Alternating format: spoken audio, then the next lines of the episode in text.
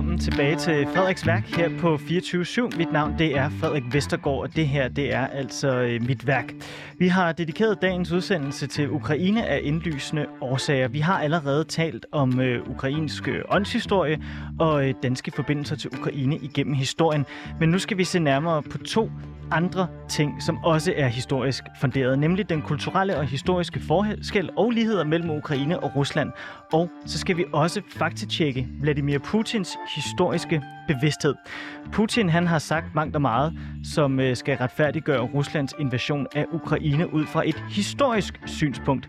Og det synspunkt, det vil jeg meget gerne faktatjekke her i øh, dag. Vi skal simpelthen have Putin til øh, historieeksamen, og øh, vi skal have faktatjekket hans påstande, og det er det, som mine to næste gæster, de skal hjælpe mig med.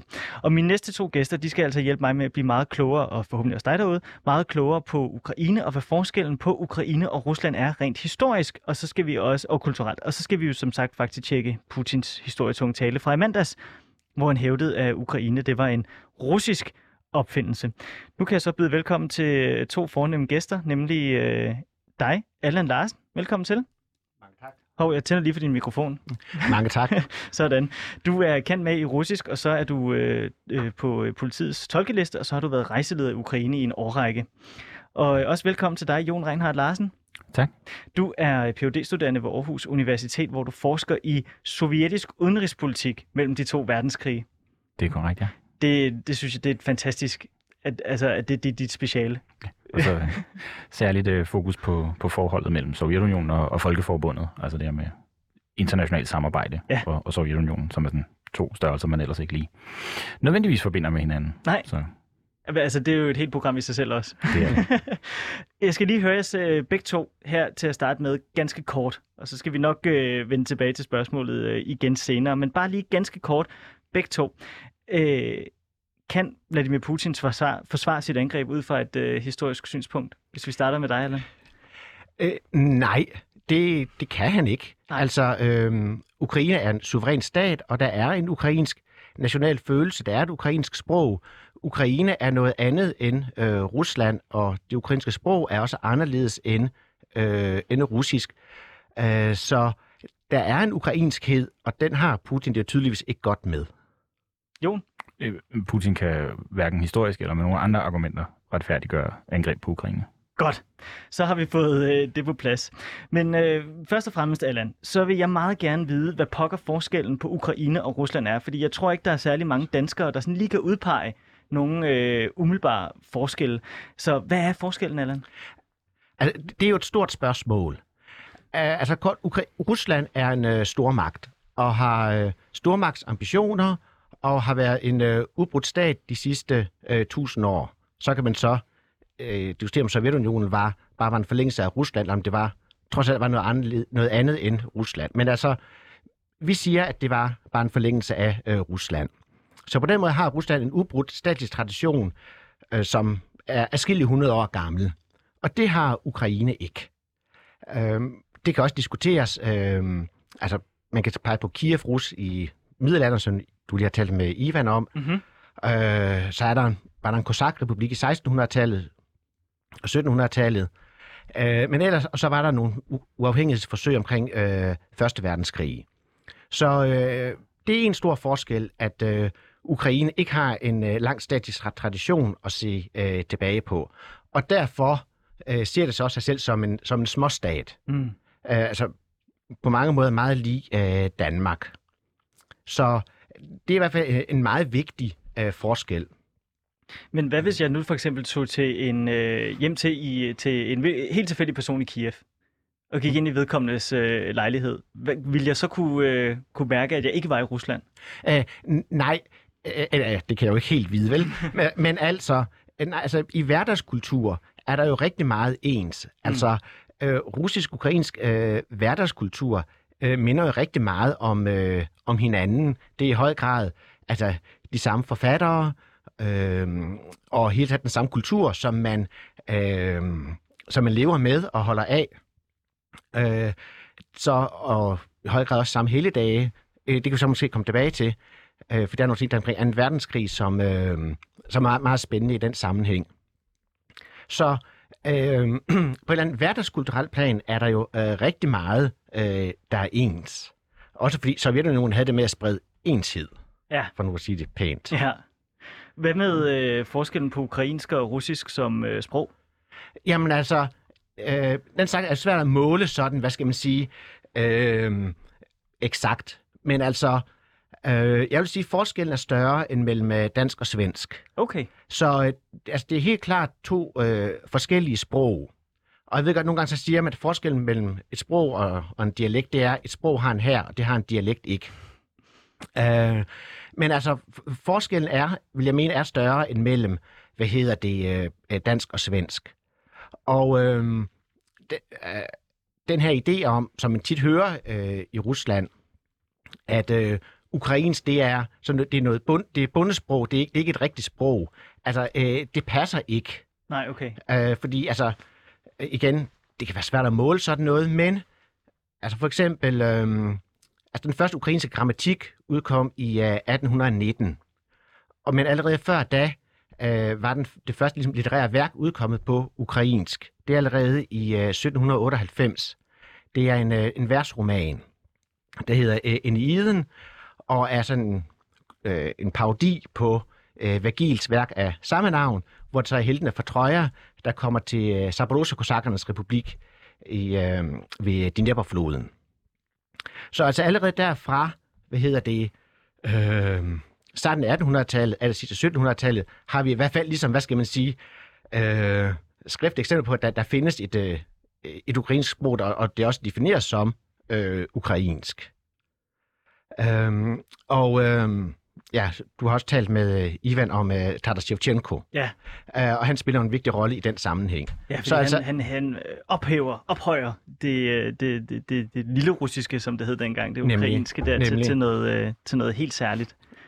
Øh, ja, og øh, nu skal, når, man, når man taler om det her, så skal man også være opmærksom på, altså taler om det med det ukrainske sprog i 1800-tallet, at øh, det der dag, det ukrainske territorium jo var delt øh, på det tidspunkt, øh, hvor altså en stor del tilhører øh, det russiske imperium, øh, og så er der også en stor del, øh, der tilhører øh, Østrig-Ungarn, og mere præcis at den østriske del af øh, Østrig-Ungarn. Mhm. Øh, blandt andet, altså den i dag ukrainske by øh, Lviv, den, øh, den lå i den østriske del af øh, Østrig-Ungarn.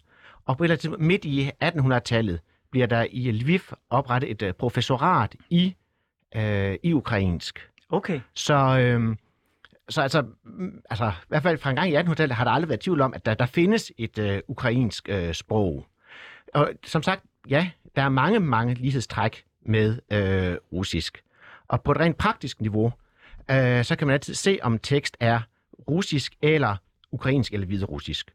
Fordi øhm, ukrainsk, også hviderussisk, har latinske i'er, altså i'er med, med en prik over. Ja. Og øh, ukrainsk har også faktisk også et i med to prikker over. Ja. Så man kan se, om tekst er russisk eller ikke. Ja, okay. Øhm, det er sådan en meget let måde at, Ja. ja. at skælne det på.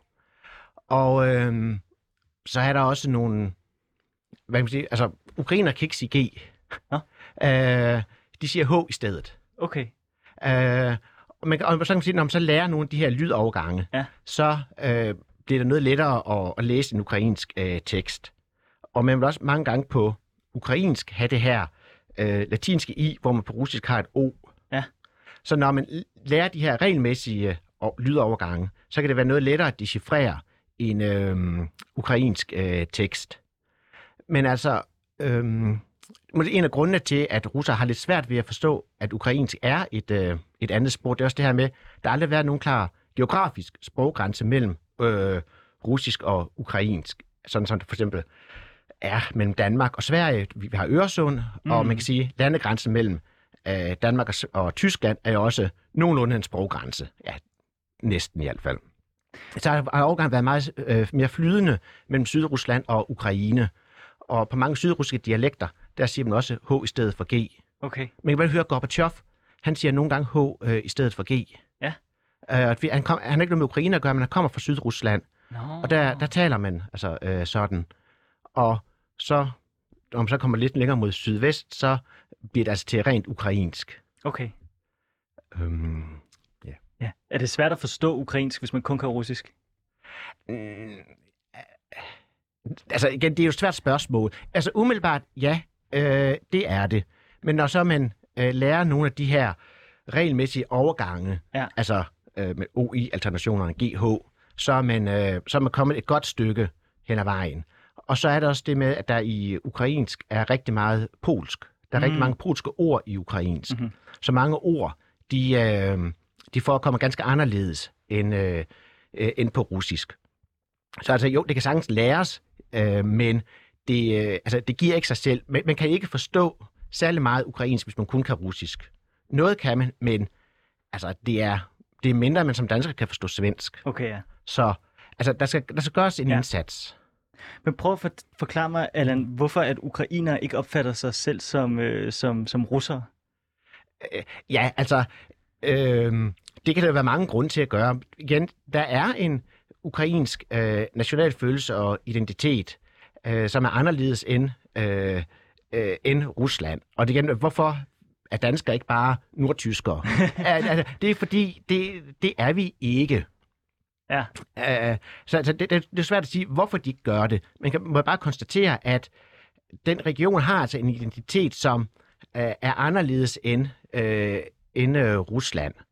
Og den kommer så også øh, tit øh, meget øh, drabelig eller øh, til udtryk. Fordi en af de, øh, de store diskussioner øh, mellem Rusland og Ukraine, at nu ser jeg bort fra, at der, der er krig nu, det har været øh, det her med 2. verdenskrig, Mm. og hvordan man øh, ser på den. Jamen lad os da gå ned i den. Øh, ja, altså det er jo... På, på al, altså 2. verdenskrig i Ukraine er på alle måder et skrækkeligt kapitel. Ja. Det har alle vist en instinktiv øh, fornemmelse af. Og øh, det, der ligesom er problemet i dag, det er, at man kan sige, i Sovjetunionen, og i hvert fald indtil for nylig i Øst-Ukraine, der har man ligesom øh, fortsat den russisk-sovjetiske tradition med at betragte øh, den røde her som Ukraines øh, befrier, som befriede, Sovjetunionen befriede Sovjet-Ukraine fra øh, Nazi-Tyskland. Og, øh, og det der er jo og det der er meget rigtigt i. Problemet er så bare, at i øh, Vestukraine, øh, der ser man så lidt anderledes på det. Stor del af Vestukraine tilhørte Polen i, øh, i mellemkrigstiden.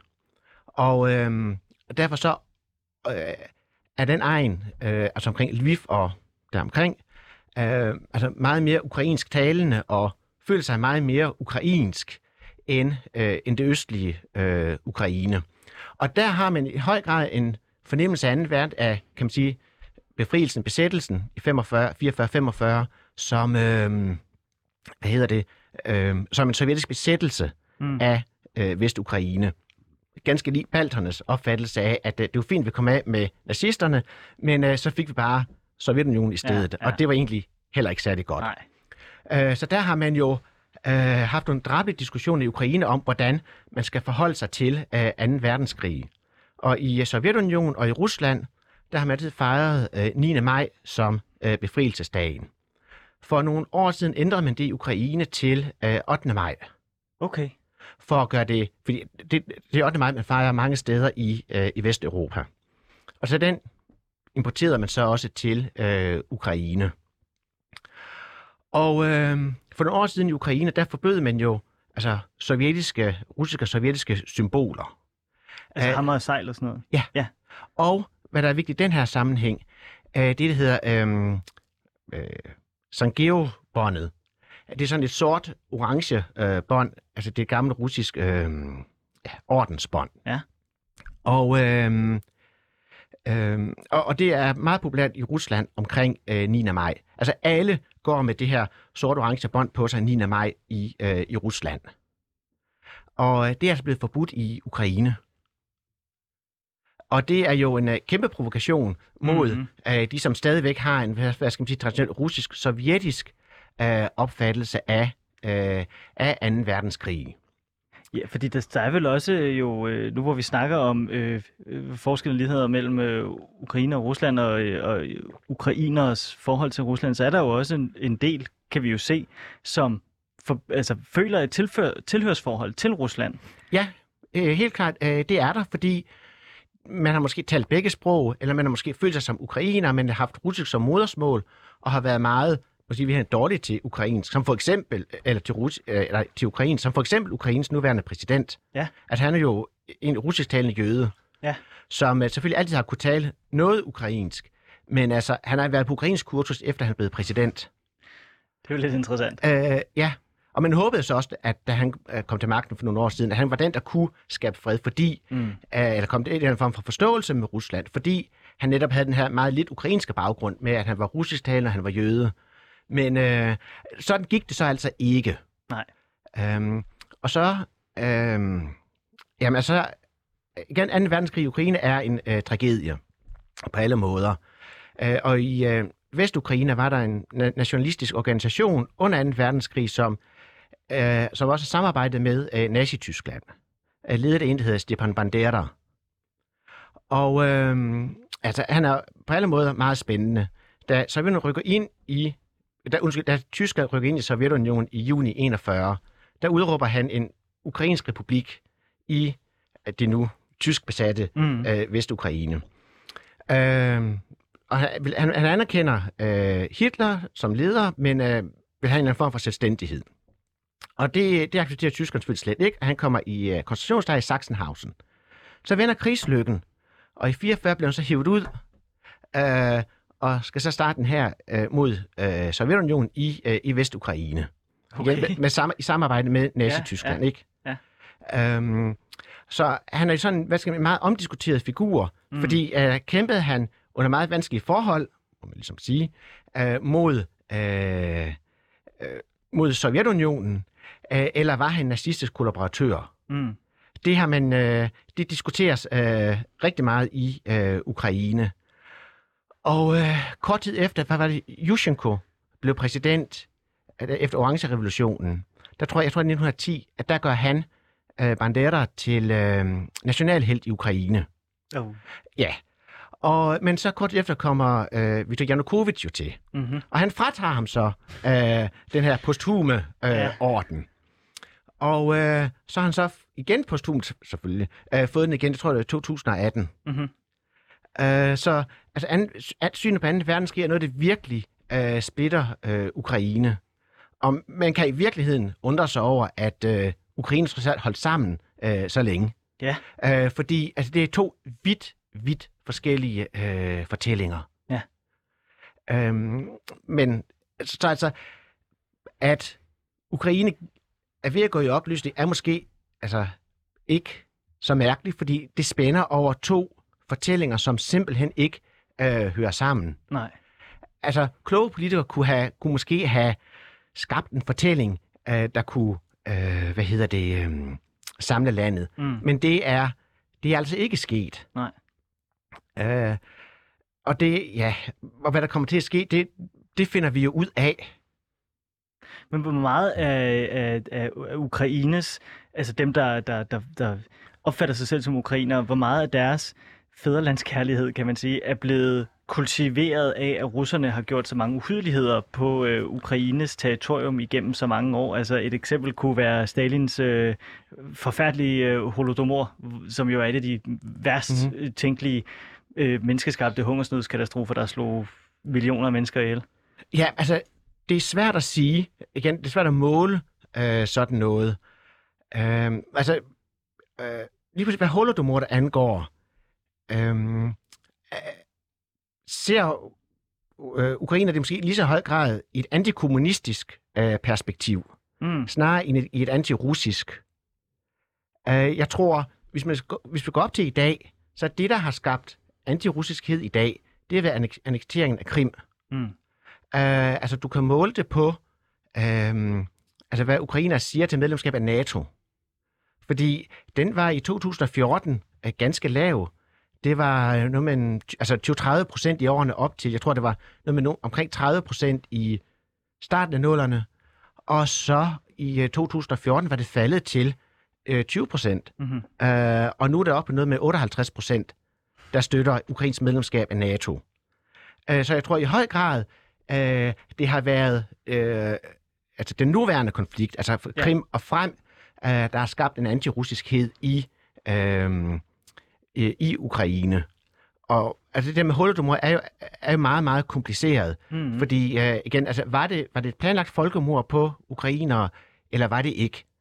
Og fordi altså, det gik ud over bønder i hele øh, Sovjetunionen. Ikke kun i Ukraine, også i Volga-regionen af Kazakhstan og, og mange andre steder er der jo øh, tilsvarende, en tilsvarende hungersnød. Mm-hmm. Øh, og, og om det så fik en ekstra dimension i Ukraine, er meget øh, omdiskuteret. Og det gjorde det nok. Men øh, blandt bliver Ukraine i langt højere grad end de andre regioner spærret af, så man ikke kan sende hjælp Ja, til området. Ja. Så øh, sandsynligvis vidste Stalin godt, hvad han gjorde, men jeg tror, i hvert fald i samtiden, og i høj grad også senere, har man så høj grad set det som altså, øh, et kommunistisk anslag, øh, snarere end et, øh, end et russisk. Jeg skal også lige høre dig, Allan, når, øh, når Putin han for eksempel sidste år skriver det her lange essay omkring, at øh, Ukraine ikke er en nation for sig selv, og at det er skabt af udenlandske magter, og at han ligesom føler, det er hans pligt at bringe øh, Ukraine ind i den russiske folk igen, hvis man ser på det sådan rent historisk. Og øh, er der så noget omkring det, som er rigtigt? Jamen altså, det er jo rigtigt, at øh, folkene er nært beslægtet. Ja. Altså, ukrainere og russer er nært beslægtet. Det er der ingen tvivl om. Men derfor behøver det ikke nødvendigvis at være i samme stat. Altså, vi danske, nordmænd og skandinaver har det også fint med både at være nært beslægtet og have hver sin stat. Øh, øh, er det, det spændende ved det her, det er altså også, at Sovjetunionen forsøgte konstant øh, ligesom at gøre det samme, og gøre ukrainskhed til, øh, hvad hedder det, øh, russiskhed og øh, sovjethed. Mm. Øhm, altså, altså for, for eksempel, i Kiev er der en stor venskabsbue mellem Rusland og Ukraine. Og den blev rejst i 1982, da man fejrede øh, 1500 år for Kievs øh, grundlæggelse. Øh, så man, man benyttede øh, Kievs 1500-års jubilæum øh, til, til at, virke, at fejre byen, fordi man også så det som fejringen af en form for den, den første russiske stats grundlæggelse, Mm. mm. som Ja, ja. ja, som er den tolkning, man har haft i Rusland. Ikke? Øhm, den- fejrer man så i Ukraine, og rejser den her kæmpe bue, og under den her bue har man så blandt andet også en stor statue af Bogdan Khmelnytsky, den her kosakhøvding, som i 1654 sværger troskabsed mod øh, den russiske zar. Og, øh, og det har man så traditionelt fejret som sammenlægning af Rusland og øh, Ukraine. Okay. Og øh, altså, der er avisartikler fra den tid, ikke også, at fra 1954, da man fejrer sammenlægningen, der, at, øh, der er beskrivelsen jo, at øh, Ukraine har altid stræbt efter at komme hjem til Rusland. Ah. Øh, og det har været ligesom den traditionelle både russiske og sovjetiske øh, tolkning af ukrainsk historie. Vi blev skilt med mongolernes invasion i 1240 af Kiev, og så gik det hele 400 år, hvor ukrainerne var uden os. Øh, men så endelig i 1654, så øh, kom noget af Ukraine hjem, og så med tiden er, er, er så endnu mere kommet hjem. Men de her satans børn, de skulle ikke taknemmelige Nej. øh, over at være kommet hjem til øh, deres øh, forældre. Og det er så også, igen det her med 300-året, at øh, Krim bliver en del af, øh, af den ukrainske sovjetrepublik. Mm. Øh, igen, man ligesom fejre, øh, at vi er så gode venner. Øh, og øh, altså, hvad Khrushchev gjorde sig af tanker, er jo svært at vide. Og i virkeligheden har han måske ikke gjort sig særlig mange tanker. Øh, og en sidegevinst ved at lægge Krim ind under Ukraine, var jo også, at det øgede russificeringen af Ukraine. Fordi nu kom der lige pludselig til at bo flere russere i øh, Ukraine, ved at lægge det her område ind under Ukraine, som jo øh, i hvert fald øh, de sidste øh, mange hundrede år ikke har haft specielt meget med Ukraine at gøre. Så altså, igen, det traditionelle russiske syn på Ukraine har ja. været det her uartige barn, som er løbet hjemmefra, Ja. og som ikke øh, sætter pris på at blive øh, fundet igen og komme hjem til øh, mor og far. Det, øh, det synes jeg er en super god analogi, og det jo øh, leder os jo øh, godt hen til, øh, til den her lange, lange tale, som øh, Putin han holdte her i, øh, i mandags. Jon øh, Reinhardt Larsen, du forsker jo i øh, russisk udenrigspolitik mellem de, øh, de to verdenskrige. Du har jo både læst og hørt Putins lange historietale fra i mandags. Øhm, han nævner den periode i du, øh, du den periode du forsker i mange gange. Øhm, altså, hvad synes du umiddelbart om hans øh, om Putins historiesyn?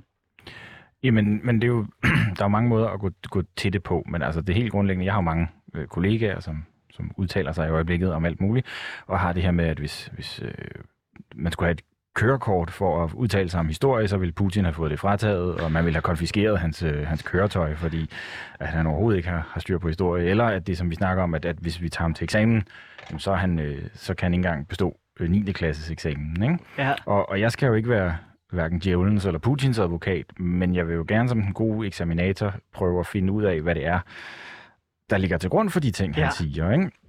Og, og, og, og det, man skal forstå om Putin, er jo, at han er jo ikke interesseret i at fortælle øh, akademisk historie, eller det, vi kalder rigtig historie, eller hvad man siger, øh, på den måde øh, fakta, eller, eller, eller hvad det er, vi gerne vil forstå ved den her øh, Mm. korrekte øh, eller sandfærdige historiefortælling. Putin vil gerne bruge historien til at legitimere sin politik, og det har han altid gjort, og han gør det altid på den måde, at det er jo en det er jo ikke en direkte løgn, fordi hvis man siger noget, der er direkte løgn, så har det som regel ingen effekt. Men hvis man siger noget, der øh, bygger på en, en vis, et vist element af sandhed, jamen så kommer man ret langt, og så kan man, kan man også overbevise mange. Og hvis man bliver ved med at, at, at have de her ting, hvor at der faktisk er noget, der er sandt, jamen så kan det også være, at, at dem, der lytter på det, tænker, om så må det andet også være sandt.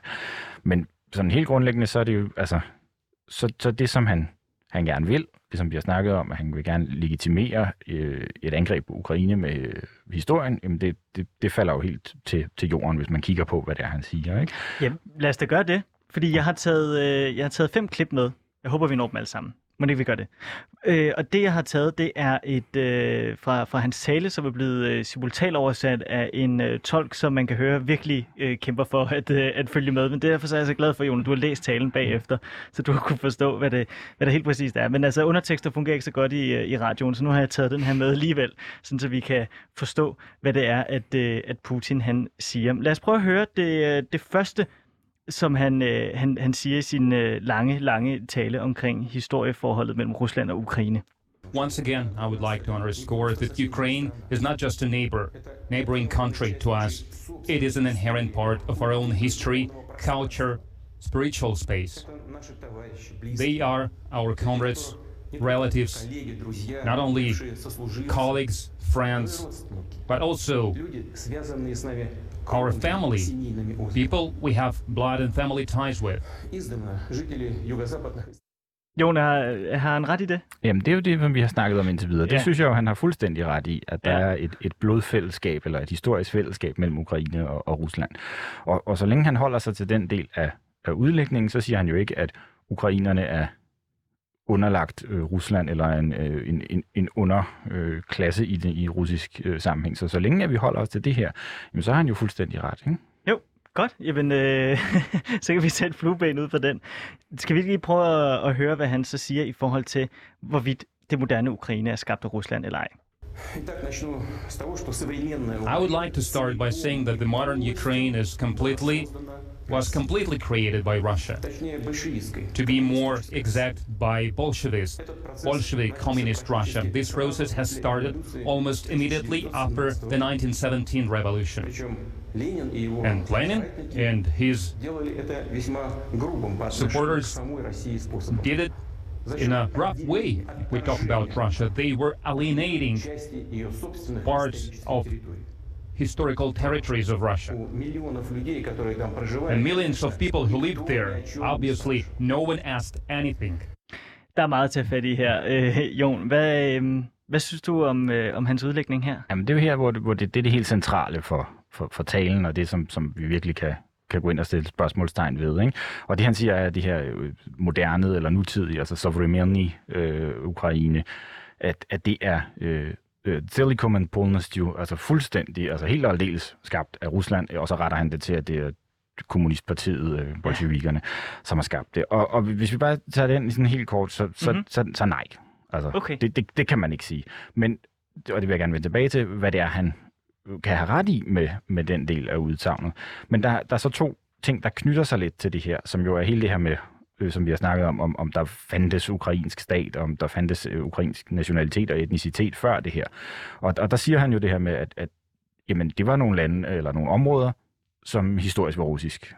Og ja, til en vis grad, altså de har været russiske siden øh, Katarina den Store, øh, hvad, hedder- hvad hedder det, øh, erobrede dem i, mm. i, i, i 1700-tallet, ikke? Altså, og så kan man jo gå tilbage til, til Kiev Rus og alt det her, om var det en russisk stat, var det en ukrainsk stat, og alle de der ting, som, som man kan diskutere. Men, men det her med at sige, at ja, altså, på et eller andet tidspunkt har det været øh, russisk i historien, men, men at, som vi så har snakket om, altså Nordslesvig eller Sydslesvig og Holsten, at, at det har været historisk dansk, men, men det gør jo ikke, at vi har en ret til ligesom at, at, at, at kræve et eller andet i, i relation til det. Og i forlængelse af det, så siger han det her med, at, at, at de mennesker, der boede der før Øh, 1700-tallet, altså før øh, det her, jamen de øh, betragtede sig som russere og ortodoxe kristne. Og der har der helt sikkert været nogle russere, og der har helt sikkert været mange ortodoxe kristne. Men igen bliver det sådan en generalisering, som er øh, som ikke helt øh, altså, stemmer overens med, hvad man vil sige. Og så har han de, de her, altså de her sådan to sådan, løse påstande, som ligesom skal retfærdiggøre, at det, der sker med, med revolutionen i 1917 og efterfølgende, at det, der er det hele øh, afgørende for, at vi får en, en moderne ukrainsk stat. Ikke? Ja, hvad er det, han henviser til der? Fordi han nævner, øh, at var Lenin, og det skete på en mm. meget brutal måde. Ja, og det, og det er jo det, som han også øh, faktisk præciserer, at han siger, at den her nutidige eller moderne øh, ukrainske stat er øh, Sovjetrepublikken Ukraine, eller den Sovjet-Ukraine, Lenins Ukraine. Og, og vi har allerede været inde på, at der sker en masse ting omkring øh, det her med, med afslutningen af Første Verdenskrig, og, og i kølvandet på, øh, på øh, februarrevolutionen, øh, som er den første øh, revolution i, i Rusland, en russisk revolution. Der sker to revolutioner i 1917, først i, i februar og siden i oktober. Og ved februarrevolutionen, hvor zaren bliver, bliver afsat, jamen øh, der kommer så en, en en, øh, en, en, en midlertidig regering i Rusland. Og der sker faktisk det samme i Kiev, at man har en, en, en ny øh, styre, eller en ny enhed, et, et, et radar hedder det i Ukraine, som proklamerer en ukrainsk folkerepublik. Stadig godt nok med tilknytning til øh, den russiske stat. Øh, men, men at der sker de her nye statsdannelser, mm-hmm. øh, og så har man jo i, i Rusland, har man, øh, for uden man har en en, en midlertidig regering, har man også en sovjetmagt, hvor det er bolsjevikerne bliver det, det, det store parti i løbet af 1917 og gennemføre den her revolution, eller statskup, øh, om man vil, i, i oktober øh, 1917. Og så herefter, så bliver det jo så først rigtig øh, sjovt, hvad der er, der sker, fordi så har man jo øh, to forskellige øh, parter, også i Ukraine, altså en, en sovjetmagt og en, og en, en, en, en borgerlig stat, eller hvad vi skal kalde det. Øh, og så med, freden i Brest-Litovsk, med, som er afslutningen på, på Første Verdenskrig for Rusland, hvor Lenin trækker, trækker så, eller Rus, Rusland ud af Første Verdenskrig med en fredsaftale med Tyskland, jamen så overdrager man store over, øh, områder af Ukraine til Tyskland, så tyske tropper rykker ind. Og for at gøre en lang historie kort, så er det, der sker en, en borgerkrig, hvor øh, også, altså hvor man har de, de røde, den røde her, man har de, de tidligere zaristiske officerer, som er den hvide her, og så har man de her øh, nationale ukrainske enheder også, som gerne vil have et selvstændigt Ukraine. Og så til med, så har man så også øh, en ny polske stat, som er i krig med, med Sovjetunionen, som også øh, på et tidspunkt har øh, besidder Kiev. Og i alt det her ender så i, øh, i øh, marts 1921 med, at man laver en fred mellem Polen og, og Rusland, øh, hvor man så drager grænserne mellem øh, Polen og Ukraine. Og, og det er Ukraine, der så er på det her tidspunkt så øh, Sovjetrepubliken Ukraine. Og man får så smidt de sidste øh, hvide øh, styrker ud af Krim i, i november 21. Og herfra har man så en, en ukrainsk stat, som godt nok er en sovjetrepublik, og det er den sovjetrepublik, som Putin mener, at, at noget Lenin har skabt, mm. øh, fordi det igennem den borgerkrig og, og revolution, at der kommer en, en, en ukrainsk stat, og så er det det, som vi, vi skal snakke om senere hen med, med hvor meget selvstændighed og, og hvad der så sker herefter. Ikke? Men, men den ukrainske øh, Sovjetrepublik er så en af de, de stiftende medlemmer af Sovjetunionen i december 1922. Godt så. Det var alt det, Putin lige manglede, da han holdt sin tale. Lad os øh, hoppe flux videre til øh, Putins næste pointe omkring sovjetledere. Then before the Great Patriotic War in April, Stalin added to the USSR in handed over to Ukraine some land that belonged to Poland and Hungary. And as a compensation, Stalin gave some ancient German lands to Poland. And in the 1960s, Khrushchev decided to take Crimea away from Russia and also gave it to Ukraine. That's how the territory of the Soviet Ukraine was formed. Er det rigtigt, Jon? til en vis grad kan man jo godt sige det. Altså fra Putins synspunkt, så er det jo, at, at det er dem, der sidder ved magten i Rusland, altså i Sovjetunionen, som har øh, magten til ligesom at, at beslutte, hvordan tingene ser ud. Og vi har allerede været inde på, at, at Lenin og, og bolsjevikerne i 1921 laver en fredsaftale med Polen, mm. der sender øh, en grænse. Så ja, øh, Lenin i en eller anden forstand jo i hvert fald været den, der er med til at bestemme grænsen. Det er så godt nok en, et, at betragte som et nederlag til Polen, den her krig, så det er jo ikke ligefrem fordi, at grænserne nødvendigvis var der, hvor bolsjevikerne gerne vil have dem. Øh, så det, han siger om, om Stalin, er jo meget interessant. Nu har vi snakket om, om 2. verdenskrig, og, og det, man kalder den i, i Rusland, er jo den store fæderlandskrig, og den mm. bryder først ud, når Tyskland angriber Sovjetunionen i, i 41. Øh, og han siger jo meget øh, det her med, at, at Stalin både før og efter den her krig, men det, det der er før, det er jo altså øh, fra 39, hvor man laver øh, ikke angrebspakten med Tyskland, hvor man deler øh, Østeuropa op i sfære, og så rykker den røde her ind i både i Polen og, og, og i de polske områder, som jo så også er, er Ukraine i dag. Ikke? Og, og om hvorvidt han øh, allerede på det her tidspunkt siger, at de er øh, en del af den administrative Sovjetrepublik i Ukraine og sådan noget, det øh, skal jeg ærlig indrømme, at jeg faktisk ikke har øh, styr på. Men det er rigtigt, at de sovjetiske tropper fra 39 rykker ind, og på den måde tager tidligere polsk land, og så øh, efter krigen jo så er med til den her fredsordning, hvor at, at den nye polske stat, øh, eller polske stat efter øh, 2. verdenskrig, jo så får nogle tidligere tyske territorier. Så hvis man gerne vil sige, at det hele er, er Stalins fortjeneste, de her ting, jamen, så kan man godt gøre det, men, men det er jo igen det der med, at det er synspunktet fra, fra den russiske side, at, at den stærke leder gør sådan og sådan og sådan. Og så som vi har været inde på med, med, med Krim, ja. så er det jo helt sikkert, at det er Khrushchev, som på et eller andet tidspunkt siger, nej, men det er jo altså, det er, det, ja, og det, når man også, at det, det, det er sikkert smart, ikke? Altså, det er jo så er der noget administrativt, der er tættere på, og så snakker vi om, om det her med, at der kom flere russere ind i, i, i den ukrainske sovjetrepublik og sådan nogle ting, så, så, så, så et eller andet sted kan han godt have ret i det. Lad os uh, hoppe videre i uh, talen. But now I would like to draw your attention to the initial stages of the establishment of the USSR. I think it's of utmost importance for us because we have to start from afar. I would like to remind you that after the October Revolution of 1917 and the civil war that followed, Bolsheviks started building a new state. And they had some differences among them. Stalin, who in 1922 was at the same time Secretary General of the Soviet Communist Party and People Commissar on the matters of ethnicities, decided to build the country on the principles of autonomy, thus giving to the republics, to the future administrative units, wide authority when they were supposed to join the state. Lenin criticized this plan and he suggested to make concessions to the nationalists, the way he called them back then advocates of independence. Altså man kan jo godt høre, altså jeg, jeg er irriteret over, at Putin han ikke går øh, kronologisk til værks. Fordi nu refererer han jo lige pludselig tilbage til noget, du allerede har nævnt her, Jon. Men det er også derfor, at den her tale, den er jo så øh, rapplende, for han flyver bare til højre og venstre og springer i historien, ikke? Men øh, øh, har han sagt noget her, som du egentlig ikke allerede har været inde på? Ja, altså, øh, ja. jeg synes jo, det, det er interessant i, igen i det her med, hvad er det Putin siger, og hvad er det, han, han, han gerne vil have bruge det til. Ja. Fordi altså, han har fuldstændig ret i, at, at Lenin og Stalin havde forskellige syn på, på øh, nationaliteter og etniciteter, og Lenin havde jo hele tiden øh, op til, til revolutionen haft det her mantra om, at, at Rusland, altså det imperiske Rusland, var øh, nationaliteternes fængsel.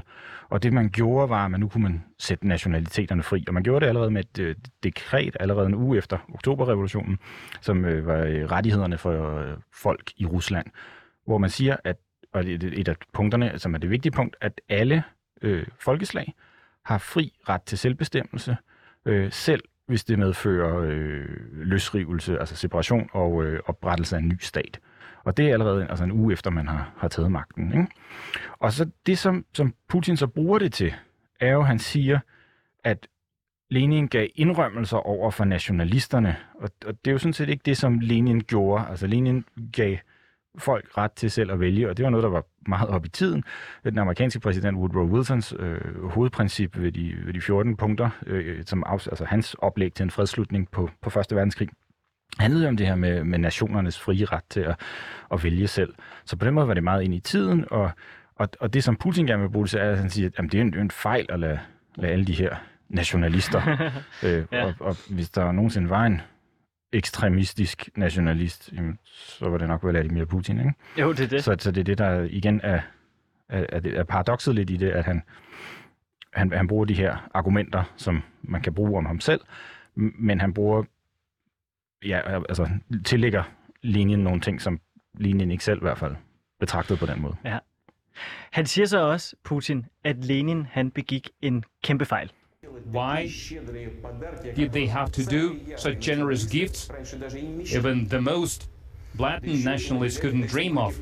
And at the same time, give the Republic a right to withdraw from the new state without any preconditions. At first glance, it doesn't seem clear. It seems like madness, but only at first glance, because there is an explanation. After the revolution, the main goal Bolsheviks had was to keep power, to stay at power at any cost. And for this, they went to any length to sign humiliating conditions of the press truce when the Kaiser's Germany were in the dire economic situation and the outcome of the World War I was already almost decided. And by giving any concessions to the nationalists inside the country, from the point of view of the historic destiny of Russia and its people, Lenin's principles of building the state weren't a mere mistake. That was much worse than a mere mistake. Er nu er sådan nogle svirper efter Lenin? Ja, og, og det er jo igen, altså det her er virkelig et af de spørgsmål, hvis man skal se sådan historisk på det, så er det noget, man virkelig kan diskutere, ikke? Men, men det som Putin gerne vil, er, han vil jo gerne sige, at Lenin begår en fejl, fordi han giver folk ret til at løsrive sig, og, og det, der er godt, er, at man har en stærk stat. Ja. Altså det er det, Putin gerne selv vil, og det er det, hans projekt er, så det giver jo ikke nogen mening at lade folk Nej. øh, flytte ud af de her ting. Men han øh, gør jo ind på det, det helt rigtige med rationalet igen, at det, der er vigtigt, eller var det allervigtigste for bolsjevikerne, det var at holde fast i magten. Mm. Altså de, for enhver pris holde fast i magten. Og igen er det jo ironisk nok, det som vi kan sige om Putin. Hvad er det Putins eneste eller største prioritet er? Jamen det er at have holdt fast i magten. Så på den måde, så burde han jo ligesom kunne forstå, hvad det var, øh, som, som Lenin og bolsjevikerne havde gang i. Og i det her, så siger han jo, at Brest-Litovsk-freden også var en fejl.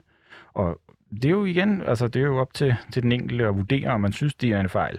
Men jeg vil øh, våge den påstand, at netop øh, øh, at indgå aftalen med Tyskland og trække øh, Rusland ud af krigen, var det, der gjorde, at Bolshevik-regimet rent faktisk overlevede og kunne slås i den her borgerkrig og sikre sig magten i, øh, i Rusland og Sovjetunionen, og, og dermed skabe det system, der kommer til at vare så længe.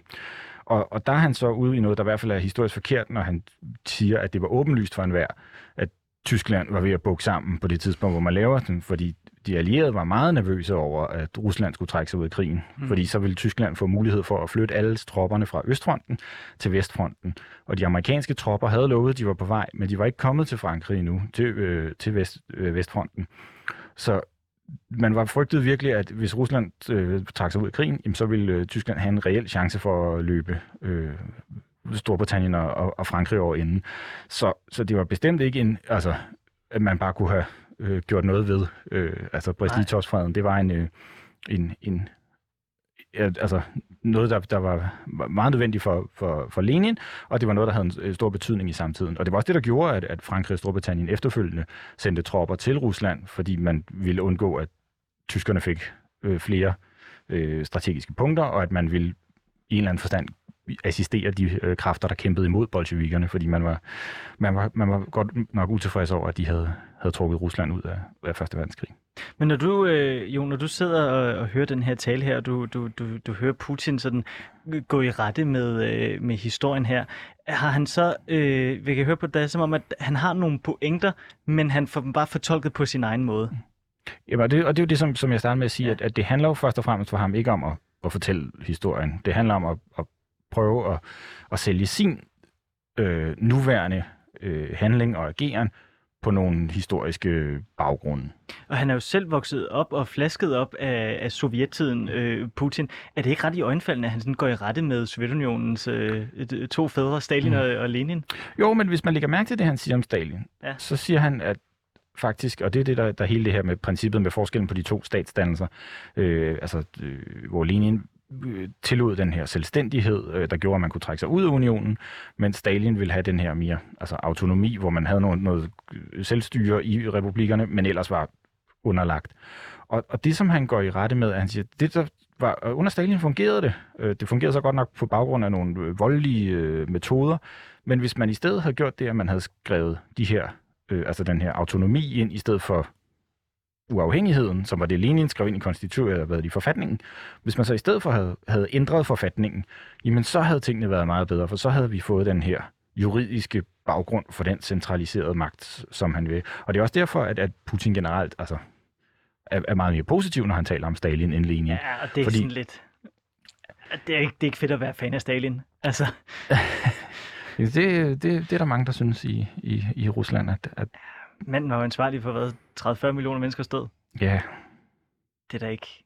Nej, okay. Nej, men det er jo, det er jo igen, det er jo, man, Ja, man, ja, den der ser. Ja. ja. Altså, Putin har jo også sagt, Jon, at da den, en af de største menneskelige katastrofer i det 20. århundrede, det var faldet af Sovjetunionen, fordi lige pludselig så var der over 20 millioner mennesker, som i løbet af natten ikke længere var, øh, var russere. Øh, og det må man jo så forstå, det er det, han prøver ligesom at rette op på Ja. nu. Har han ret i det, synes du, at han har... Ja, Øh, jeg, jeg tror, at, altså, der, der er lidt forskellige versioner af den der. Altså, Okay. men, men, men det, jeg tror, er, det, altså, er den geopolitiske katastrofe. Ja. Det med, at den her store regionale centralmagt går i opløsning, mm, og at der pludselig kommer kaos. Og det spiller ind i hele den her fortælling om, at han ikke kan lide Lenin, fordi Lenin øh, var revolutionen, Ja. det var det, der skabte kaos, og Stalin var den kontrollerende øh, centrale magt, hvor der var styr på tingene. Og det er også, altså, ja, øh, det, der, det, der går igen, ikke? Hvilken karakter synes du, Putin skal have for sin tale? Jamen, og det, og det er jo en af de her helt store ting, og vi, og vi snakkede lidt om det derude, øh, inden vi, inden vi kom herind, og, og, den, og det er jo det, der er det gode, når man er i en eksamenssituation, så har man en examinator og en sensor, så man kan drøfte de her ting. Ja, og nu, og nu har vi to. Ja, ja og, og, og man kan sige, det, det der jo er, altså, man skal jo vide, hvad det er, man vurderer på. Ikke? Mm. Der, der skal være en studieordning eller en et eller andet, hvad er fagets mål, for at vi kan, kan ligesom holde ham op på det, fordi det, nu er...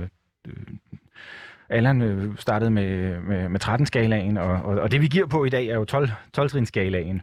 Og den har jo nogle lidt andre... Øh, Jeg kan lidt bedre andre lide 13 trin. Jamen, det, det er fint, men, men, men det, som, som øh, er med, med 12-trinskalaen, er jo, at man har det her, øh, hvor man vurderer, altså den, den, den dumpede præstation, det er Ja. jo den utilstrækkelige Ja. præstation, hvor man ikke viser en øh, tilstrækkelig opfyldelse af fagets mål. Mm, Og øh, det, der så er den, den beståede, er jo så en, en tilstrækkelig præstation, hvor man har en øh, altså minimal forståelse af fagets mål. Og så er der den jævne, altså firtallet, øh, som er det, der er over endnu, hvor man har en jævn præstation, som viser en, øh, altså en, et, et, et kendskab til faget, men med væsentlige mangler. Ja. Og, og der synes jeg jo godt, at vi kan diskutere, hvorvidt det handler om, at det er en decideret dumpe, er det en bestået, eller er det en, altså en jævn præstation, fordi der er så meget i det, som vi har snakket om, hvis vi som Mhm. du siger, sætter flueben, jamen så vil der jo være nogle ting, som man i en, i en eksamenssituation siger, "Men det var rigtigt nok. Altså, så viser han jo, at han har forstået faget. Men det, det som vi så snakker om, er jo, at, at hele grundprincippet, altså hvad er det, det hele handler om? Det handler om, at der ikke findes en, en ukrainsk stat, eller der ikke er et ukrainsk folk, der har ret til en stat. Og hvis, hvis det er det, vores, vores eksamen skal vurderes på, jamen, så må han jo dumpe, fordi det, ja. det er der jo ikke grundlag for. Så altså som... Øh, som en, som en den- den eksaminatoren, der, altså, Ja. kan man jo ikke nødvendigvis bare dumpe folk, fordi man ikke kan lide dem. Nej, nej. Øh, så, så Så jeg du vil vil gerne have ham op på et 0-2'er? Ja, ja, ja, øh, det, det vil være min opgave som eksaminator Ja, at sørge for, at øh, Hvad siger han består. Allan Larsen? Ja, altså, jeg vil give 5 på øh, 13-skalaen. Ja. Så jeg kender 13-skalaen meget bedre end 12-skalaen. så jeg vil give 5 på mange måder ud fra det samme, nemlig altså, at øh, der er styr på en masse fakta, men korthuset ramler, fordi øh, konklusionen simpelthen er forkert. Hans konklusion er jo, at der findes ikke nogen ukrainsk national følelse, der findes ikke nogen ukrainskhed, og det gør der. Ja. Så alle hans argumenter, altså, han har stor indsigt i, i historie, øh, men hans konklusion i sidste ende, den er altså bare forkert. Hvordan, altså, øh, er det, er det normalt, at man, man går så historietungt til en invasion? Egentlig? For Jeg synes bare, det var ret Øh, opsigtsvækkende. ja. Han sidder og holder en tale til Ja. nationen, mand, hvor han går tilbage og snakker i sådan, nu skal vi til historieundervisning. Jeg tror, du kan finde eksempler på, men øh, øh, Boris Johnson, Ja. holdt jo lige en tale, også i forbindelse med Ruslands invasion. Og der øh, lå der en hentydning til Chamberlain og øh, München-konferencen i 38, mm. fordi øh, altså, øh, Boris Johnson siger jo, at øh, vi, øh, vi støtter Ukraine, og Ukraine er ikke et land, om hvilket vi intet ved. Mm. Og det er jo en hensyn til Chamberlain, der sagde, at vi har undgået krig øh, på grund af et land, Tjekoslovakiet, som vi ikke ved noget om. Og så øh, der greb Johnson igen tilbage, øh, Boris Johnson igen tilbage mm. i øh, historiebøgerne øh, og legitimerede altså det, han sagde, øh, vi skal være hårdere for Rusland, ved at gå tilbage til historien, altså til München-konferencen i øh, 38. Men, Men, ja. men det, ligger, det ligger godt i, i, altså i forlængelse af, hvad, hvad Putins strategi hele tiden har været i forhold til, til Ukraine. Altså det har hele tiden været den her øh, baggrund eller legitimering på, på historisk fundament. Så, Men- så på den måde er det, at det er en naturlig fortsættelse af, af det, han hele tiden har gjort. Men jeg synes bare, det er meget opsigtsvækkende, at han sidder og, øh, og går så øh, historiemetodisk til, til, til værks, selvom at, jeg kan høre på dig, Jon, at hans histor- historiske metode måske lige mangler nogle fine pudsninger. Ja, og det, og det er jo det samme. Han skrev jo en, en, en artikel om, om 2. verdenskrig her øh, for, for to år siden, øh, i anledning af 75-året. Og, og det var det samme. Altså, det var, der var nogle ting i det, som var fuldstændig korrekte, og nogle ting, som han havde været inde og, og finde arkivmateriale på, eller haft nogen til at finde for sig, tror jeg, øh, som, som han kunne citere, og som var fuldstændig korrekt, som jeg har så, også har siddet og skrevet speciale om, så jeg netop faktisk har fakta tjekket netop de, de selv samme dokumenter. Men igen, det han bruger det til, handlede på det tidspunkt om, om Polen, hvor han skulle øh, kritisere Polen og, og legitimere sine handlinger over for Polen. Og, og, og på den måde er det, er det bare, i, i, altså, det er ikke en, en, en faghistoriker, der arbejder, men det er en, en politiker, der bruger historien til, til at legitimere sine egne øh, handlinger. Ja. Så øh, i forhold til, Jon, mit spørgsmål, som Allan lige svarede på, det her med, hvor opsigtsvækkende det er, at man bruger en, øh, altså man som, man som, at man som statsleder indleder en krig på baggrund af historisk metode. Er det, øh, altså som historiker, altså er det ikke ret opsigtsvækkende? Mm. Sådan har jeg ikke tænkt det, men øh, det kan da godt være, at, øh, at det i virkeligheden er det. Men jeg kunne godt tænke mig at stille det samme spørgsmål, som jeg indledte med, fordi nu har vi jo ligesom fået ridset alle de her ting op, og vi har fået nuanceret Putins øh, historiske bevidsthed. Er der nogen form for historisk legitimitet i det, han er gang i?